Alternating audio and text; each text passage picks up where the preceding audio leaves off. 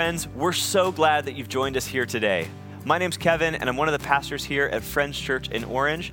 And whether you're watching this message online or listening to it in your car or on a run or wherever you are today, it's our hope that the words that are shared, that the message of God that is shared in this message will give you hope, life, and encouragement as you seek to live faithfully for Jesus in the midst of your world. If you'd like to connect with us, you can do so by going to our website We'd love to meet you, we'd love to connect with you, and we'd love to serve you in any way we can.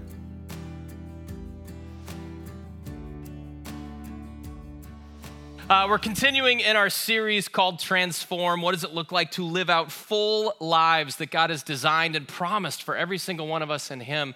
And so we've been unpacking that. And as I was looking at the passage this week, there was a, a story that happened, which I'll tell you in a second, but it came, I landed on this question is how many of you, how would you answer this question? The world would be a better place if people just blank like me. All right, so fill in. All right, so think. I mean, there's lots of things that come to your mind. So the first thing that comes to my mind is I believe this entire world would be a better place if people would just drive like I drive. So I don't know if that's you or not, but this week we were driving, Holly and I, and you know, I'm driving, and a person about right here turns their turn signal on, wants to come over. And so I debated for a second about do I speed up, you know what I mean, to make sure I get in front of them. But I thought, nah, we're not in a big hurry. Just, just slow down. There's plenty of room. And they never pulled over. Like they're just driving now with their turn signal on. And I'm, so I start talking, like, what is this person doing? What's wrong? I'm talking to them, but they can't hear me.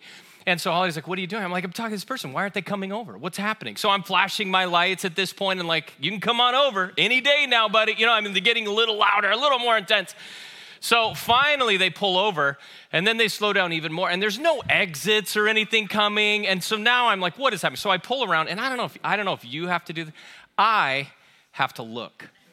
Like I just got to see like who is driving this car, right? You're laughing at me. Do you do this? So uh, that's the thing. Like, I got to see who's driving. Is this like some sort of artificial intelligence that's in this car? Is this a human being? What's happening? So I get around and I'm so frustrated. And Holly asked me this question. She said, Do you believe that you are the best driver on the road right now? And I paused for a second. I go, Yeah, I think I am. And she's like, Are you kidding me? And then she goes, Great. Like, you really think out of all, look at all these cars and all these people.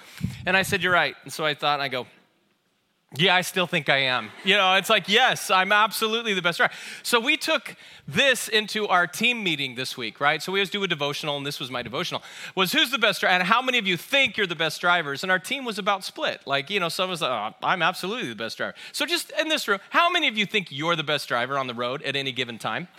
And the rest of you are like, nah, I'm pretty willing to give that up. Like, everybody knows I'm pretty terrible. So here's the thing.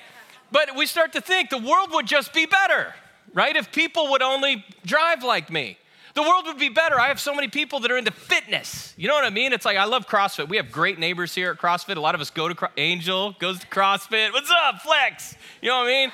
Give it up.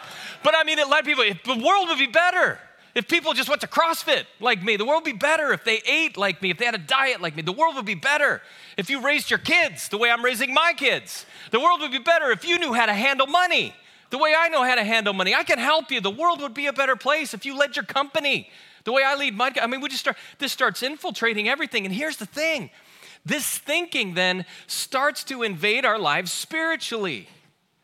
We start to think, man, the world would just be a better place if people thought like I did, if they believed like I did, if they followed Jesus the way I follow Jesus. This world would be a better place. And pretty soon, if people aren't following Jesus the way you're following Jesus, a lot of times that can turn into just some judgment and condemnation. We start to look down on people.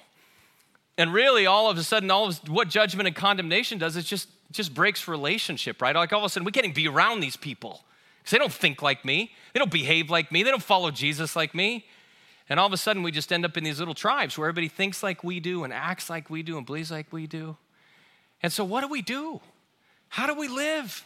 In this kind of world where this thinking is constantly around us. So that's why I'm so glad that you're here today. All you great drivers, you're in the right spot. You know what I mean? We're going to continue in this series, Transform, becoming the better you. What does it look like to fully trust God, to trust God's power, and to trust God's plan for our lives and for this entire world. And we've had this theme verse, right, out of Romans chapter 12, verse 2. Let's just read this out loud together so we can keep just memorizing it in our hearts. It says, Don't copy the, uh, go ahead. Don't copy the behavior and customs of this world, but let God transform you into by changing the way you think. Then you will learn to know God's will for you, which is good and pleasing and perfect. So today, we're going to learn how to live with deep convictions and not condemnation. We're going to learn how to walk that out in this tension that we live in in this world with everyone around us on their own journey and adventure, not just in the world, but even with God. And how do we do that? How do we live with deep, clear convictions, but not condemnation? We're gonna be reminded, you're gonna be really clear on what's essential, what's indisputable about salvation and walking out a relationship with God, and then how to hold the tension as we move through this life. So I wanna invite you guys, grab your Bible if you brought your Bible. Turn back to Romans chapter 14. If you need a Bible, there are always Bibles in the back. We'd love for you to have a Bible. Lots of you guys have them on technology, so you can scroll down. Romans chapter 14. Remember the first 11 chapters of Romans, Paul, right, is teaching and reminding the church about what's possible in a relationship, a personal relationship with Jesus. And then the last five chapters, 12 to 16, he starts describing what it looks like to live that out in the world. How do we live out this relationship with Jesus together? So that's where we're at. Romans chapter 14, starting in verse 1. It says this accept other believers who are weak in faith and don't argue with them about what they think is right or wrong. For instance, one person believes it's all right to eat anything, but another believer with a sensitive conscience will eat only vegetables. Those who feel free to eat anything must not look down on those who don't. And those who don't eat certain foods must not condemn those who do, for God has accepted them. Who are you to condemn someone else's servants? Their master will judge whether they stand or fall, and with the Lord's help, they will stand and receive his approval. In the same way, some think one day is more holy than another day, while others think every day is alike. Okay, so, what's going on, right? I love the Bible because usually, if you just scratch a little bit, you just get a sense of what's happening here. And clearly, what's happening here is there's some people that aren't getting along, there's some people that are arguing. And so, it's important to understand okay, so who is arguing and what are they arguing about? Those are great questions. So here we have a couple different groups of people, right? And what he's referring to with the whole weak and strong thing is there's a group of Christians, right? People who have decided to follow Jesus now that are deeply rooted, they're Jewish people. And so they have a rich, thousands of years of history and tradition where God said, I will be your God and you're going to be my people, where God gave them the Ten Commandments. And they have all of these ways that for thousands of years they lived to relate to God in a particular way. They had special diets. They could only eat certain things. They had all kinds of rules around cleanliness. They had special festivals, holy. There was days that they celebrated God in unique ways. And then all of a sudden, Jesus comes along, and these are people that have chosen to follow Jesus. And yet they're also holding on to some of this rich tradition and heritage that they have. So that's one group of people, these Jewish Christians. Then on the other side, you've got these Gentile Christians, right? So these are people that don't have that. They've got like no faith tradition, they have no history, there's no traditions. They were these freewheeling people just out there. And all of a sudden, Jesus comes along and says, Hey, follow me. Put your life in my hands. And so they choose to trust Jesus with their life. And so Jesus is what's uniting them, but they don't hold to any of this history and tradition and rules and regulations, right? Because how many of you have heard about the Ten Commandments at some point in your life? Awesome. It wasn't just 10. You gotta understand, like, for the Jewish people, what had been packed around that through the years as they were interpreting how to live out those 10 was another 609, 611. So there were 613 rules, right, that they were trying to follow as best they knew how. And that's not a bad thing. They were doing their best to relate to God. But now there's this freedom in Jesus. These people, all they knew was freedom. And then all of a sudden you're like, but wait, these people aren't following the rules and they're not following the diets. And they're going, why are you following diets? That seems really dumb. Like this seems free. What's happening? So that's why they're arguing. And it's getting pretty heated, as you can imagine, right? These Gentiles, it says they look down on Jewish people. And we read that, it's like, what does that mean? Is it really that bad? Look down, if you translate it, it means contempt. And contempt is this sense of disgust, absolute disdain. They despised what was happening. The Gentiles are looking down with contempt on these Jewish Christians. And the Jewish Christians, they are judging. It says they're condemning, they're judging the Gentile Christians because they're not following some of these traditions and rules and everything that had grown up. They felt minimized, right? And that's what's happening is here. And so Paul is just saying, look, you got to stop. He's saying, don't argue. Don't try and convince one another that this is the way to follow Jesus. Because oftentimes, when you try and convince and you're trying to win that argument, that can turn into contempt if they don't change. And you don't need them to change. And that contempt can become condemnation and judgment, and it's not your job to judge. It's not your job to condemn, and we know what happens when we condemn. You can't even be in relationship with one another. It just creates division and divide and hatred. And so Paul literally says in verse 1, the, the NIV translation of verse 1, it says, Don't argue about disputable matters. Don't argue about secondary things. Don't argue about the things that aren't essential to what it means to follow Jesus and how we follow him together. Now, here's the thing some things are absolutely indisputable, right? Because here's what he's he's dealing with faith issues, he's not dealing with sin issues. That's what's on the table here. Last week, if you were here, Jonathan talked out of Roman, Romans 13. If you didn't get to hear it, I invite you and encourage you to go listen to it. Because in Romans 13, right before this, Paul dealt with sin issues. He dealt with the non negotiables for people. He talked all about how you got to put off that old human way of thinking, the selfishness and the greed that just gets you into trouble. You got to take off all those desires, right, that you have that fuel your life. You got to take those things off and you got to put on holiness. You got to put on righteousness. You got to put on the pursuit of what? Of Jesus and having him change your life. So this isn't a sin issue. This is just now what does it mean to follow Jesus? And he's saying there's lots of traditions. Some people are bringing lots of traditions, some are bringing almost. Stop arguing about those things. Those aren't the most important thing. It's a faith issue, it's a preference, it's an interpretation. And how do we know that this is faith issues and preference and interpretation and not sin and something that's a non negotiable? Well, because Paul tells us. Not just in the first verse where he says, don't argue about disputable matters. We also see in verse three, he literally says, God has accepted all of them.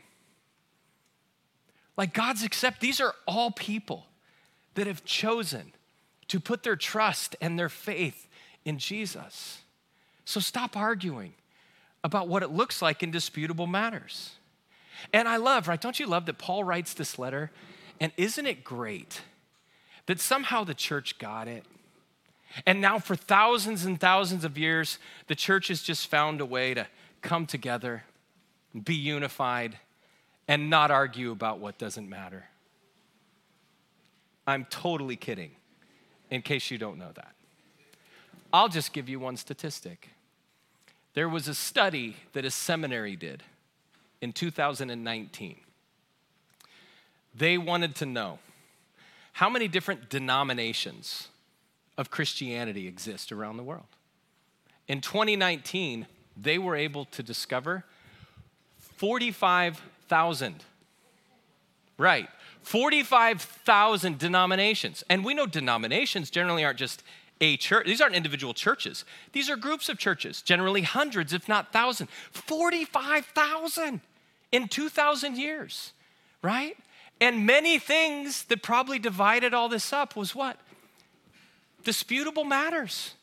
Stuff that all of a sudden we're making things that aren't the most important thing the most essential thing.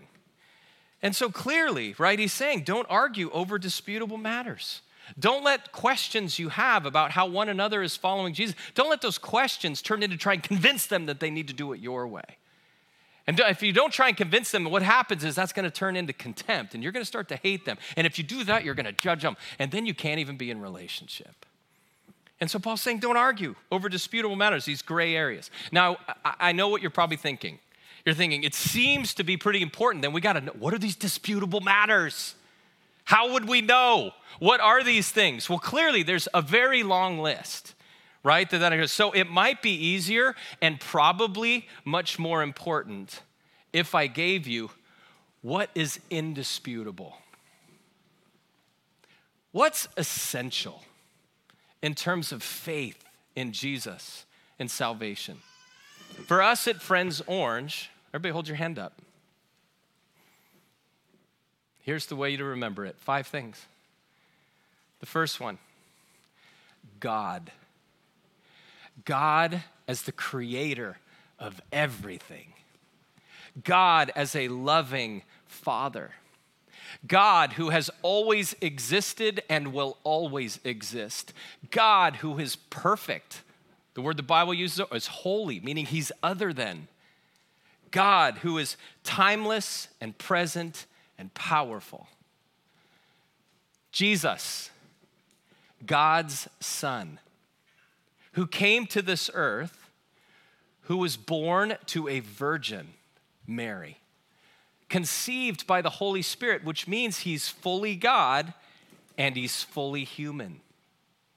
Jesus, who lived this perfect, sinless life, so that one day he could become the perfect sacrifice, who died on a cross for all of our sin, for all of the damage and brokenness and evil that we have introduced and continue to introduce into this world. Jesus, who didn't stay dead, but was resurrected to demonstrate his power over evil and darkness, and who returned to heaven to be with the Father, but will someday come back to make everything right, to restore everything the way God had intended from the very beginning. The Holy Spirit, which of course would be the Trinity the Holy Spirit, the gift that God gives, the one that Jesus promised to his disciples. The Holy Spirit, who is our counselor, our guide, our teacher, our comforter. The Holy Spirit, who literally lives in us when we choose to place our faith in Jesus and trust in Him the Holy Spirit who empowers our life so that we can actually change and, and shape our desires and our thinking and our feeling and even our behavior over time. The, the Holy Spirit is the same Spirit that raised Jesus from the dead, that allowed him to perform all those incredible miracles that we read about by the same Spirit. God, Jesus, the Holy Spirit. Grace that a relationship with God is only possible because of the grace God gives to every single one of us. Meaning, it is just by faith in Jesus that you're saved. It's just faith in this grace that God offers. You can't earn a relationship with God. You can't be good enough. You can't be smart enough. You can't be powerful enough. You can't do enough. You can't get, there's nothing you can do but simply just receive his grace. And finally, God's Word. We believe that this book is far more than just a collection of stories. We believe that this book is alive. We believe that when you read this book, this book actually reads you and speaks to you. We believe that it's the alive and active Word of God. And that He uses it to teach and to shape and to guide and encourage and invite and even convict our lives. That's it. God, Jesus, Holy Spirit, grace, God's Word. This is what we do our very best to hold tightly to and consider indisputable. Now I know what some of you were thinking. Because some of you, you grew up in church, and there's a whole lot of things going on in your brain right now. And you're thinking, yeah, but Kyle, but what about baptism? Like did, Jesus said it, to be baptized, repent, be baptized. It's important. It is important. What about what about communion? Jesus gave communion, right, as a way to remember him. So why, why is it communion? What about not only that, what about prayer? How are we supposed to pray? What's our view of prayer? Are we listening? Are we do does anything change when we pray? What about the Holy Spirit? Let's talk about him for a while. Like, how does he show up? Like, what about the gifts of the Spirit? What about the things that the disciples did? Are you telling me that, that God is still healing people through his people? Are you, te- what about tongues? Anybody can talk about speaking in tongues here? Like, what's happening with that? The church I grew up in and the one I, it's like, what about all those things? And not only that, we live all those things. There's so many church traditions that get layered onto that. Some of you are like, I don't know about this building. I feel like there should be bigger crosses, or I feel like a, a steeple or something. You know, I mean, what happened to that? Some like, this Kyle's shirt's untucked. I thought we wore suits to church, right? As you grew up in these traditions. Some of you, it's like, wait, can we read songs off screens? Don't we have books, hymnals, or something that we're supposed to read? Is it okay? Right? I mean, I grew up in so many traditions like that. There's good traditions, things that we hold on to, history that some of us have around these things, around dress or liturgy or, or preaching. Here's what Paul's saying those things are really important, they're, they're just not indisputable. The only things that are indisputable are these things. These things are, are they're nice things, they're good things, they're important things, but they're not hills that we're gonna die on and divide the church over or start having relationship over. You see, this is how we get to 45,000 denominations in about 2,000 years, is because this list just gets longer and the things that we want to add to it in terms of how we follow Jesus. So here's what's interesting my, my solution often, I just want to oversimplify things sometimes. And so I feel like as I'm reading this and I'm packing, I'm like, yeah, just get it together, right? Jewish Christians, Gentile Christians, come on, get it together. Let go of some things. Just die to those things, right? Find your way. I almost want to minimize the background and the history. And it's fascinating to me as I was reading this this week, it was a surprise to me. Because Paul's advice, his wisdom to the church when he's saying don't argue, right, about disputable matters, it's exactly the opposite. Look at what he says in verse 5, the second half of verse 5. He says this You should each be fully convinced that whichever day you choose is acceptable. You should each be fully convinced that whatever you're choosing is acceptable. What's he saying? You each should have very deep and very clear convictions about the way you're following Jesus. Just don't let those divide you because they're, they're disputable. Make sure you hold really tightly to what's essential and what's indisputable. And these things are so important, you should develop very clear, deep convictions about them in your life. You should have very clear thinking about baptism and how important it is. You should have very clear thinking about communion and what it means. You should have very clear ideas about the Holy Spirit and how He works in today's world through you. You should have very clear ideas about the church and the role of the church in the world today and to live those things out. You should be really clear on that. You should. But don't hold it so tightly that you start to strangle one another. Because all those things are disputable. That's what Paul's saying to us. And that's the challenge, right? Care deeply, but hold tightly to what's essential. And for me, you gotta understand, growing up, I, have talked a lot. I was this guy. I had so much history and tradition. I grew up in a great church.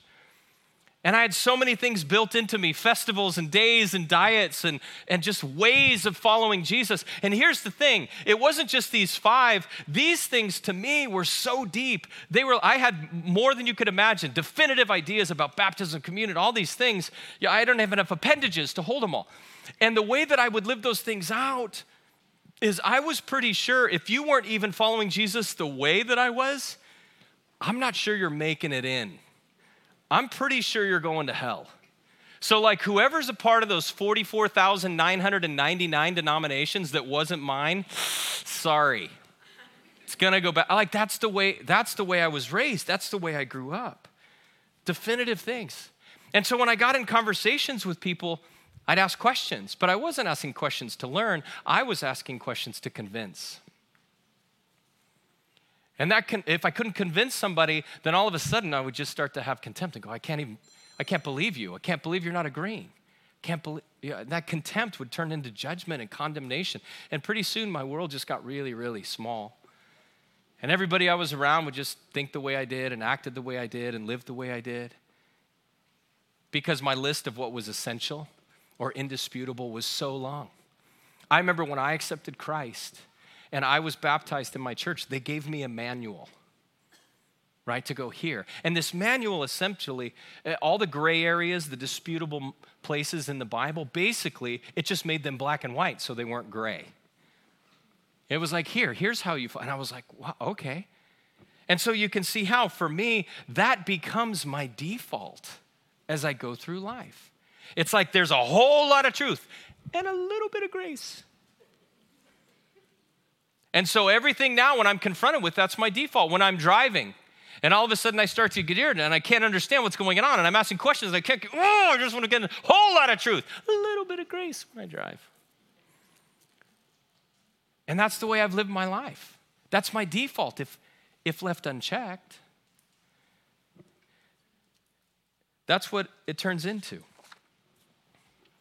So, what about you? Just pause here for a minute. Like, how did you grow up? How are you walking in today? What do you think? What do you, maybe this is new. Maybe this is your first time. Maybe you're walking in like these Gentile Christians and you're like, oh, I'm so glad to know what's essential to a relationship with God through Jesus. It's pretty simple, isn't it? It's miraculous when you think about it. It's amazing. Maybe you're coming in with, with a list. Maybe it's written, maybe it's unwritten but a manual, history, tradition about what you believe it means to follow Jesus. Those are important things, those are good things, but they're not indisputable things. And how have you been holding that tension? Have you let the questions become contempt or condemnation towards people that might see it differently than you or walk it out differently? So, what do we do? How do we live in this world, in this tension? Paul's saying, don't argue, right? About disputable matters. Well, I love the Bible. Talk about it all the time. It usually answers our questions if we just keep reading. Look at what it says, verses 6 to 8. Paul says, Those who worship the Lord on a special day, they, they do it to honor him. Those who eat any kind of food, they do so to honor the Lord, since they give thanks to God before eating. And those who refuse to eat certain foods, they also want to please the Lord and they give thanks to God. For we don't live for ourselves or die for ourselves. If we live, it's to honor God. And if we die, it's to honor God. So whether we live or die, we belong to the Lord. So what do we do? How do we live in this tension? How do we hold tightly to what's essential? And develop deep conviction, but hold loosely to things that aren't essential? Well, just pay attention to what the Bible says. So, right here in three verses, four times you see the same phrase honor the Lord. That's how. Honor the Lord. And you're thinking, what does that mean? How would we honor the Lord? Well, relate everything to God first. Let God be the primary filter of all of your thoughts and all of your feelings and all of your actions and all of your behaviors. Take everything, right, and raise everything to God, including not just the sin issues that are obvious in our life, those are pretty easy. We know when we run off the rails. But even the faith issues in our life, the important things that we've been talking about, take, raise all those to God too and go, God, God, what do you want to talk to me about with this? What do you want to say to me? How do you want me to learn and grow? Relate everything to Him. Baptism, raise that before God. God, what do you want to say to me about baptism? Why did you give it? How? Communion, what does that look like as we live out? Prayer, God, what do you want to teach me about prayer? You want to learn some new things? I mean, I know, I know the Lord's Prayer, the disciples' prayer. Should I, should I know more? You should just ask Him. Relate everything to God. Everything for Him becomes the filter. All of these different issues, even the church traditions, we get to raise everything to Him. Everyday life, right? What if everything we did, our thoughts, just think, God, is this a thought that honors you? A feeling that we have, a desire that we have. God, is this a feeling? Is this a desire that honors you? A conversation that we're having, that the way that we're having it, what we're talking about, the kind of tone we're using. God, is this honoring to you?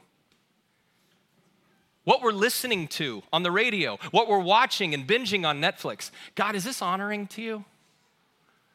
You see what happens if it becomes the primary? It actually is pretty powerful in terms of how we live out these essentials where we go, what we do, who we date, who we marry.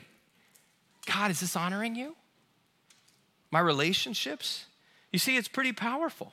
And not only that, he doesn't just leave us here with this one principle about honor the Lord, he actually shows us that there's three things that'll help pull it, three principles that if you apply, it makes that even easier to discern what honors the Lord.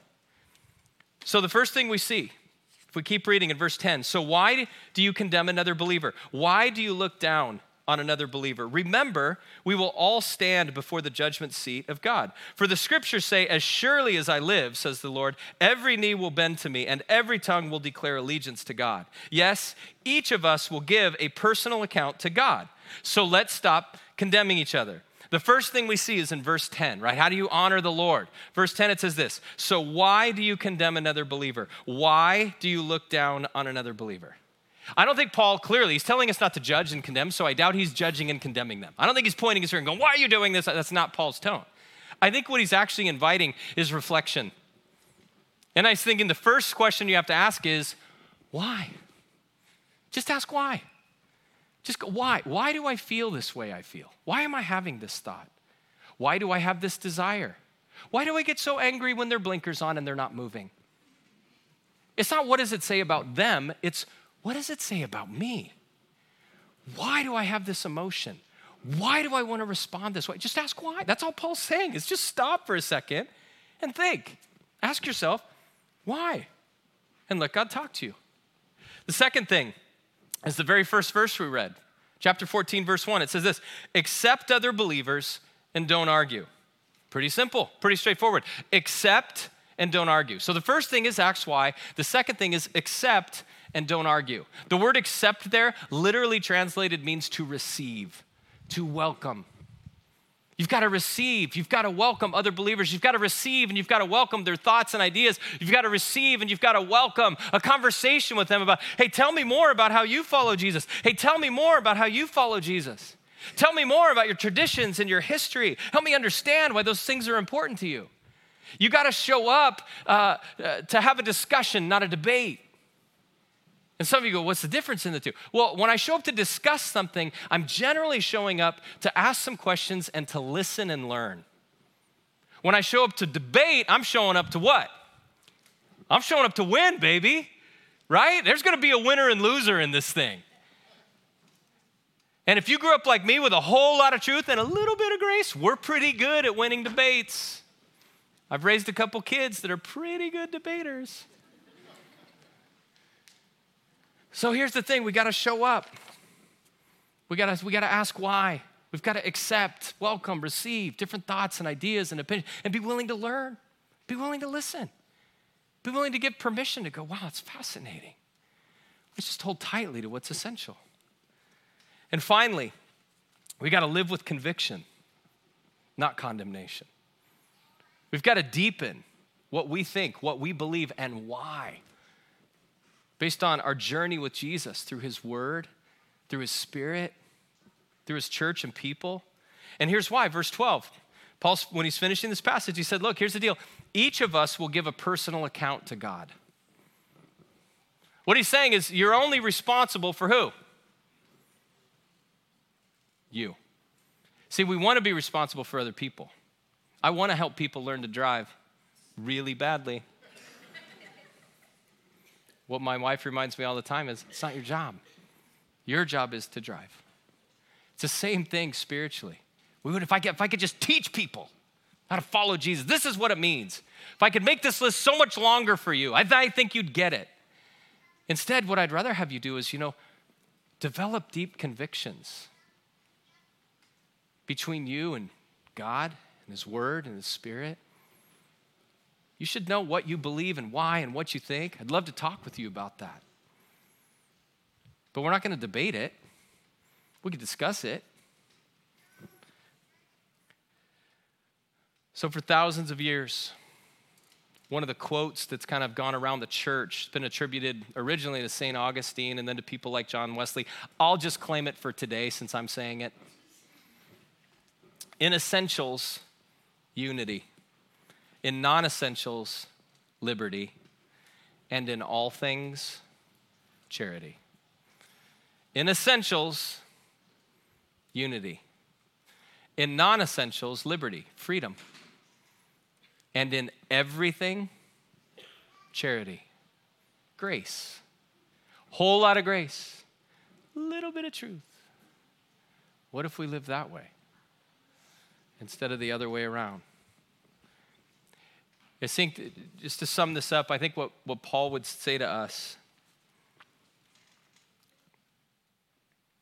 if he had to answer that question that we asked at the beginning of the service, I think he'd say, you know, the, the world would be a, a whole lot better if people just honored the Lord like me.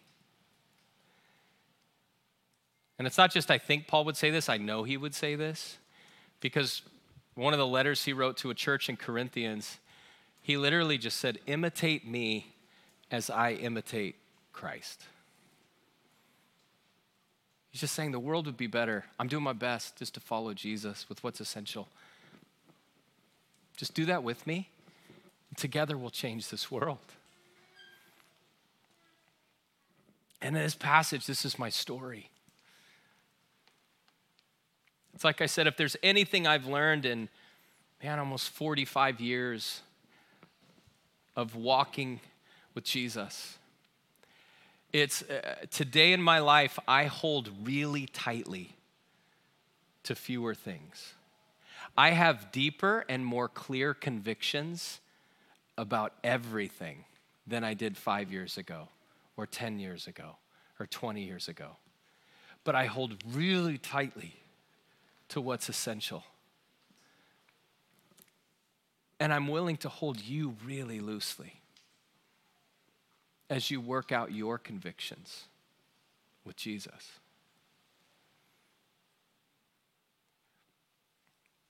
In the essentials, unity.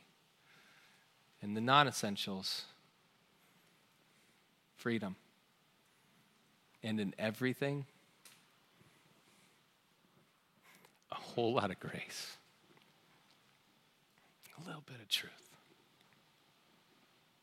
If you would just close your eyes, let me pray for you as we respond today.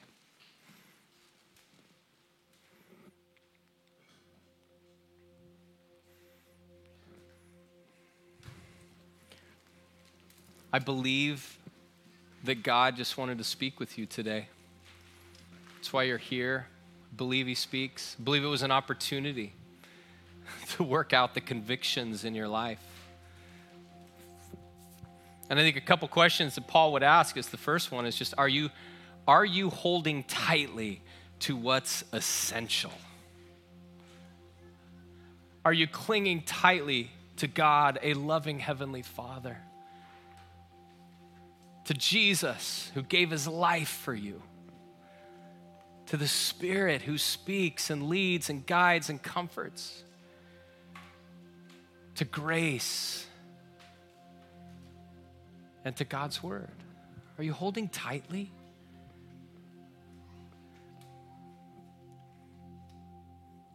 Or maybe you're holding too tightly to what isn't essential. Maybe God's inviting you as you develop deepening convictions in your life. He's affirming that, but He's inviting you not to debate, not to convince, not to hold in contempt or to condemn, but hold tightly to your convictions. without strangling the people around you.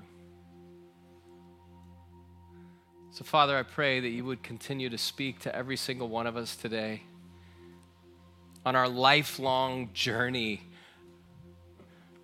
of discipleship and becoming more and more of who you created us to be, to walk in the, the fullness of the truth and the grace that you offer in Jesus. Continue to speak to us as we listen and just respond wholeheartedly and help us to take just our next step of faith with you today.